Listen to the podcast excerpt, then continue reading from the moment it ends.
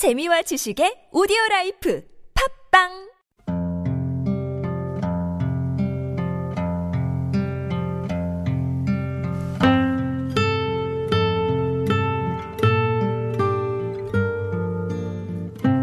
경제복지원을 아십니까?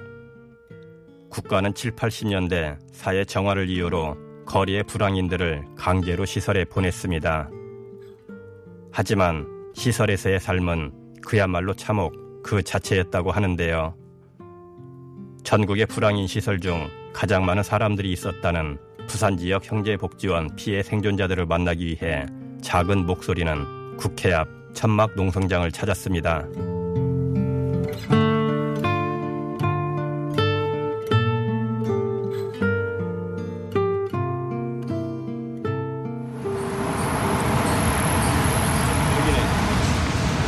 안녕하세요. 네, 안녕하세요. 처음 뵙겠습니다. 안녕하세요. 예, 들어오시죠. 벌써 281일째요 있는데. 아이고. 형제복지원 생존자 모임의 대표를 맡으며 증언에 앞장서고 있는 한종선 씨가 먼저 입을 엽니다. 아홉 살때 저는 들어갔고 누나는 이제 12살 때. 그 당시에 2학년, 4학년 이렇게 다니고 있었고 3년 6개월요 생활을 했죠. 지금 와서 생각해 보면은 위탁 아버지가 이제 맡긴 거예요.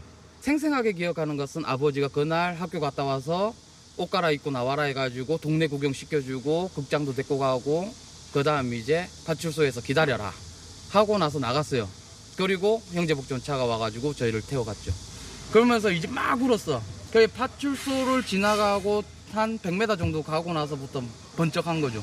그때부터 이제 맞는 거죠. 우니까 시끄럽다고. 영문도 모른 채 형제복지원으로 오게 된 9살, 12살의 어린 남매는 그 길로 각자의 소대로 떨어지게 됩니다. 24소대로 들어갔는데 거긴 남자 아동들만 있는 거예요. 그러니까 7살 정도에서 한 14살 정도의 아이들 이렇게 있는데 그때 한 7, 80명이 있었던 것 같아요. 한 소대. 그러니까 28개 소대가 있었으니까 80명으로 계산을 하면 대충 인원수 나오죠. 그리고 정신병동이 A동, B동, C동이 있었고 그러면 이제 사람이 너무 많으니까 다닥다닥 붙여서 자는데 지그재그로 발끝에 머리가 있는 거예요. 그러니까 한 침대당 한 층에 3명, 4명씩 이렇게 꽉 채워서 재우고 발을 위에서 딱 눌렀을 때 공간이 있으면 안 돼요. 밟혀요. 그냥 막 밟아버려요. 그러니까 딱 붙어서 자는 거예요. 9살짜리도 노역을 피할 수는 없었는데요. 일단 강제 노역 제 기준에는 식빵 봉투 접는 거, 식빵 담아서 파는 거 있죠. 그런 빵 봉투 접는 거랑 요지에 그 우산 모양 달린 거 있죠. 그 콕 집어 먹는 거. 그런 거 하고 또 이제 8년발 장난감 권총 조립하는 거. 그리고 모나미 볼펜 신 박는 거. 그런 거 노역을 했고. 그런데 이제 진짜 형제복지원의 강제 노역이라는 것은 1975년 내무부물령 410호가 만들어지면서 박인근 원장이 형제 유아원에 있었던 사람들을 데리고 와서 주례동 산 18번지 산을 깎아내면서 건물을 짓는 그게 강제노역이었던 거예요. 중장비 없이 꽃갱이, 삽, 망치 이걸로만 사람 동원해서 한 거예요. 그러다 보니까 거기에서 이어지는 폭행 그런 걸로 사람들이 많이 죽었죠. 그리고 먹는 것도 제대로 안 나오니까 영양실조로 죽는 거고. 형제복지원은 당시 전국 최대의 불황화 시설로 새마음이라는 잡지를 발간하고 대국민 홍보도 했던 만큼 정부의 지원도 컸지만 현실은 참혹했습니다. 그 전어젓이라고 생선 썩은 걸 버무려 갖고 나오는데 젓갈이라고 주는데 거기 이렇게 퍼- 숟갈로 퍼주면은 좀 그나마 음식처럼 보일 수도 있어요. 그런데 이제 원형 도라무통 있잖아요. 그 뚜껑 열어보면은 전어젓 안에 바퀴벌레, 구더기 이게 벌벌해요. 그걸 이제 쓱 걷어내가지고 버리고 쓱쓱 섞어가지고 주는 거예요. 무엇보다 형제복지원에서의 삶이 지옥 같았던 이유는 끝없이 이어지는 폭력 때문이었습니다. 새벽 4시에 기상해갖고 이렇게 빠따 맞고 뭐 이렇게 기압받고 하는 거는 기본이라는 거예요. 그건 밑바닥에 깔고 가는데 형제복지원 안에서 제일 무서운 말이 반만 죽자예요. 반만 죽자라는 말은 말 그대로 식물 인간이 될 정도로 때린다는 소리예요. 머리가 깨지고 팔이 부러지고 그리고 허리가 골절 내가지고 반신마비가 오고 이런 게 늘상 있는 곳이라는 거예요. 지금 제 얼굴에 여기 흉터 있죠. 이것도 9살 때 난 거예요. 형제복지원 있을 때. 한 번쯤은 다 기본적으로 죽을 고비는 다 넘겨요. 거기에서 맞다가. 근데 누가 때렸냐? 같이 잡혀온 사람들이 때려요. 자기가 가혹하게 안 하면은 안 할수록 자기가 두들겨 맞아야 되니까. 한종선 씨를 가장 힘들게 하는 기억은 함께 입소한 누나가 점차 변해가는 모습이었습니다. 누나는 23소대 나는 24소대 있었잖아요. 그게 누나가 가까운 곳에 있어서 난 좋다라고 생각했는데 그게 비극이었어. 왜냐하면 군대처럼 진행되는 생활 시스템인데 소대 이탈이라는 건 군대에서 있을 수 없죠. 누나는 이제 그 당시에 이제 우리 집에 엄마가 없으니까 엄마 역할을 했었던 모정이 강한 누나인데 자기 동생이 여기에 의해서 두들겨 맞고 있는 거를 가만히 있을 누나가 어디 있겠냐고. 항상 소대 이탈을 해가지고 집에 가자고 내 손 끌고 가는 거라. 그러면은 소대장하고 조장들이 와가지고 내 보는 앞에서 머리 끄댕이 끌고 가고 누나를 집해는 거예요. 누나가 정신 이상이 된 게 24소대 1년도 안 돼가지고 그렇게 됐어요. 누나를 두들겨 패면서 또 나를 두들겨 패면서 나한테 누나 보고 욕을 시켜요. 야, 이 다음부터 여기 오지 마. 너 때문에 내가 맞잖아. 이런 식으로 시켜요. 그 어린아이한테. 내 입장에선 그게 누나한테 너무 큰 죄책감이라. 지금까지 버텨야 하는 이유가 그거라. 누나는 뭔 죄, 뭐, 무슨 죄 때문에 지금까지 정신병원에 있어야 되는데, 그게.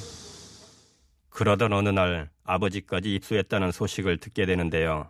경비 아저씨가 나한테 이야기를 하는 거예요. 새벽 5시쯤에 이제 구보 들고 있는데 네가 영태 아들이냐 이래. 맞다고 하니까 너가 아버지 왔다 이래요. 그럼 귀가 되는 줄 알고 되게 좋아할 수밖에 없죠. 신간에 갔더니 우리 아버지도 파란색 추리링을 입고 있는 거라 영재원 추리링을. 그래 직감을 할 수밖에 없죠. 그리고 나서 아버지도 식당 갈 때나 뭐 운동장 돌 때나 이렇게 보면 아버지가 미쳐가는 게 보이더라고. 어떤 날은 많이 두들겨 맞아가지고 가슴 부여잡고 돌아다닐 때도 있고 그러다 보니까 아버지는 아마 죄책감에 의해서 정신 이상이 오지 않았을까 이런 생각이 들어요.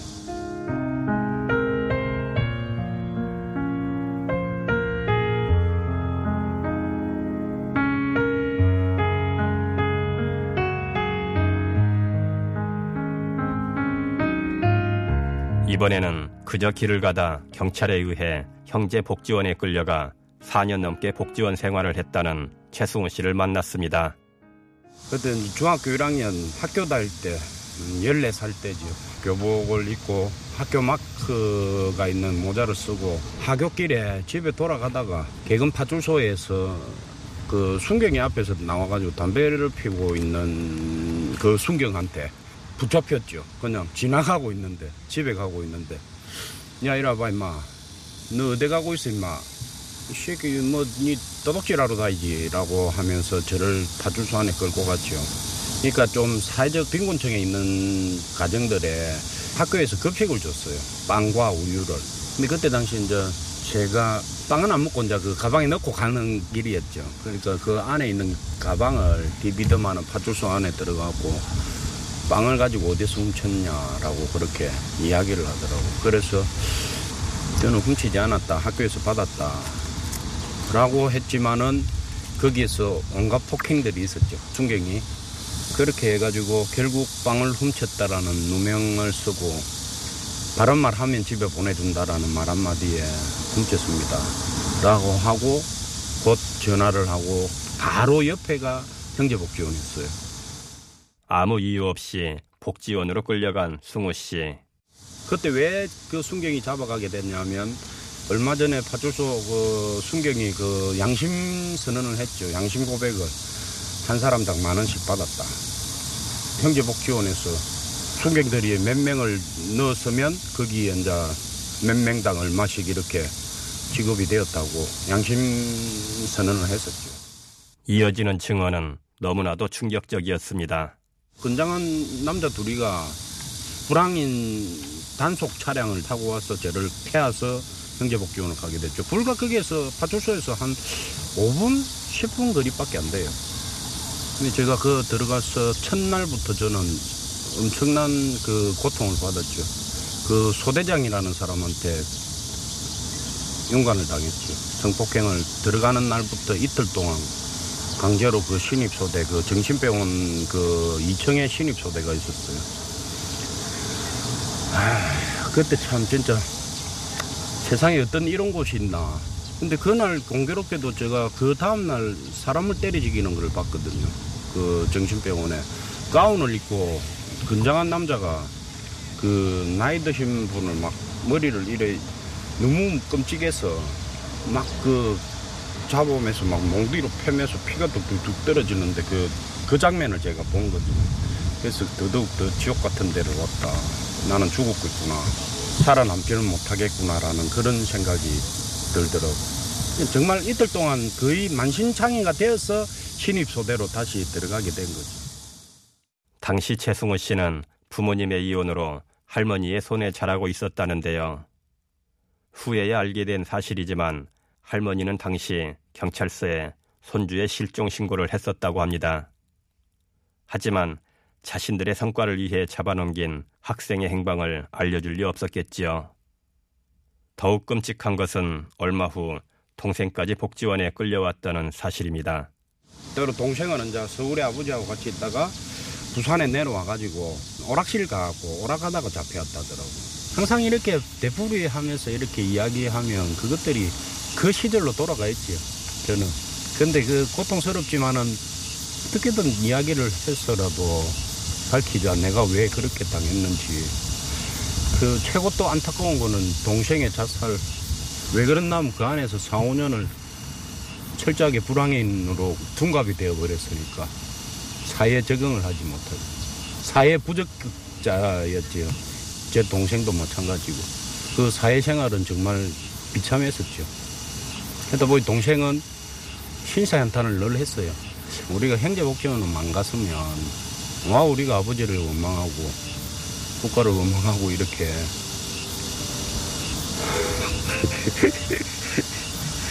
국가가 그렇게 만들어 놓은 건데 자기 스스로가 그렇게 된 줄 알고 자기는 착각해서 그렇게 먼저 가게 된 거. 이 가슴 아프죠.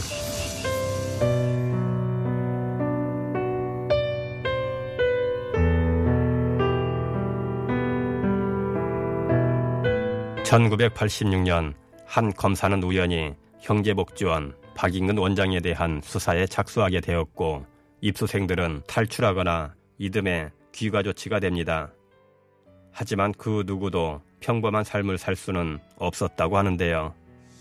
저 안에 끌리게, 끌려가게 된 이유조차도 모르고 그냥 불황인이 돼버려서 사회에 나와서 불황인 같이 살아버린 거죠. 할머니의 그 보듬은 그품 안이 그리웠지만은 나는 4년 6개월이라는 세월 동안 거기서 불황인이 됐기 때문에 폭력과 성폭행, 뭐 강제노역 이런 것들이 안에 벌어진 노니까 내가 보고 뭘 배우겠습니까? 사춘기 때. 사람 때리 죽이는 거 보고 이런 폭력적으로 변해버릴거아요? 경찰만 보면 두드리 패고. 배운 게 없기 때문에 그리고 어릴 때부터 너무 많이 맞고 자라놓으니까네. 몸이 성한 데가 없어요. 그래서 기초생활 수급자로 정부 지원금 50만 원씩 받아서 그거로 생활하고 있지. 최소한의 금전으로 사, 살아가고 있는 거죠. 형제복지원 피해자들은 국가나 몇 년 전 사망한 박인근 원장으로부터 그 어떤 사과도 배상도 받은 적이 없습니다.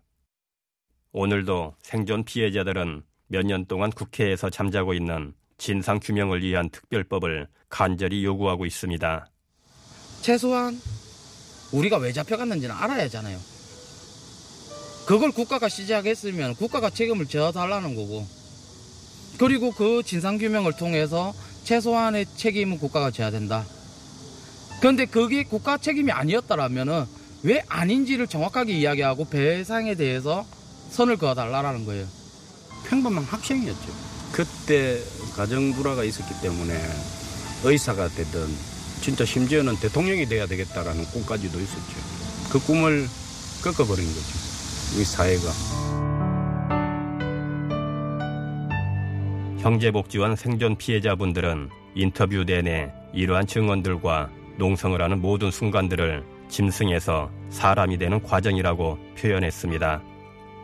국가는 스스로 자신을 짐승이었다고 말할 수밖에 없는 피해자들을 절대 외면해서는 안 되겠지요.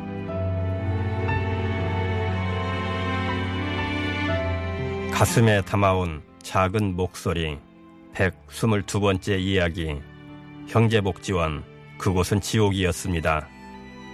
지금까지 연출의 권수림, 구성의 조승엽, 저는 김영호였습니다.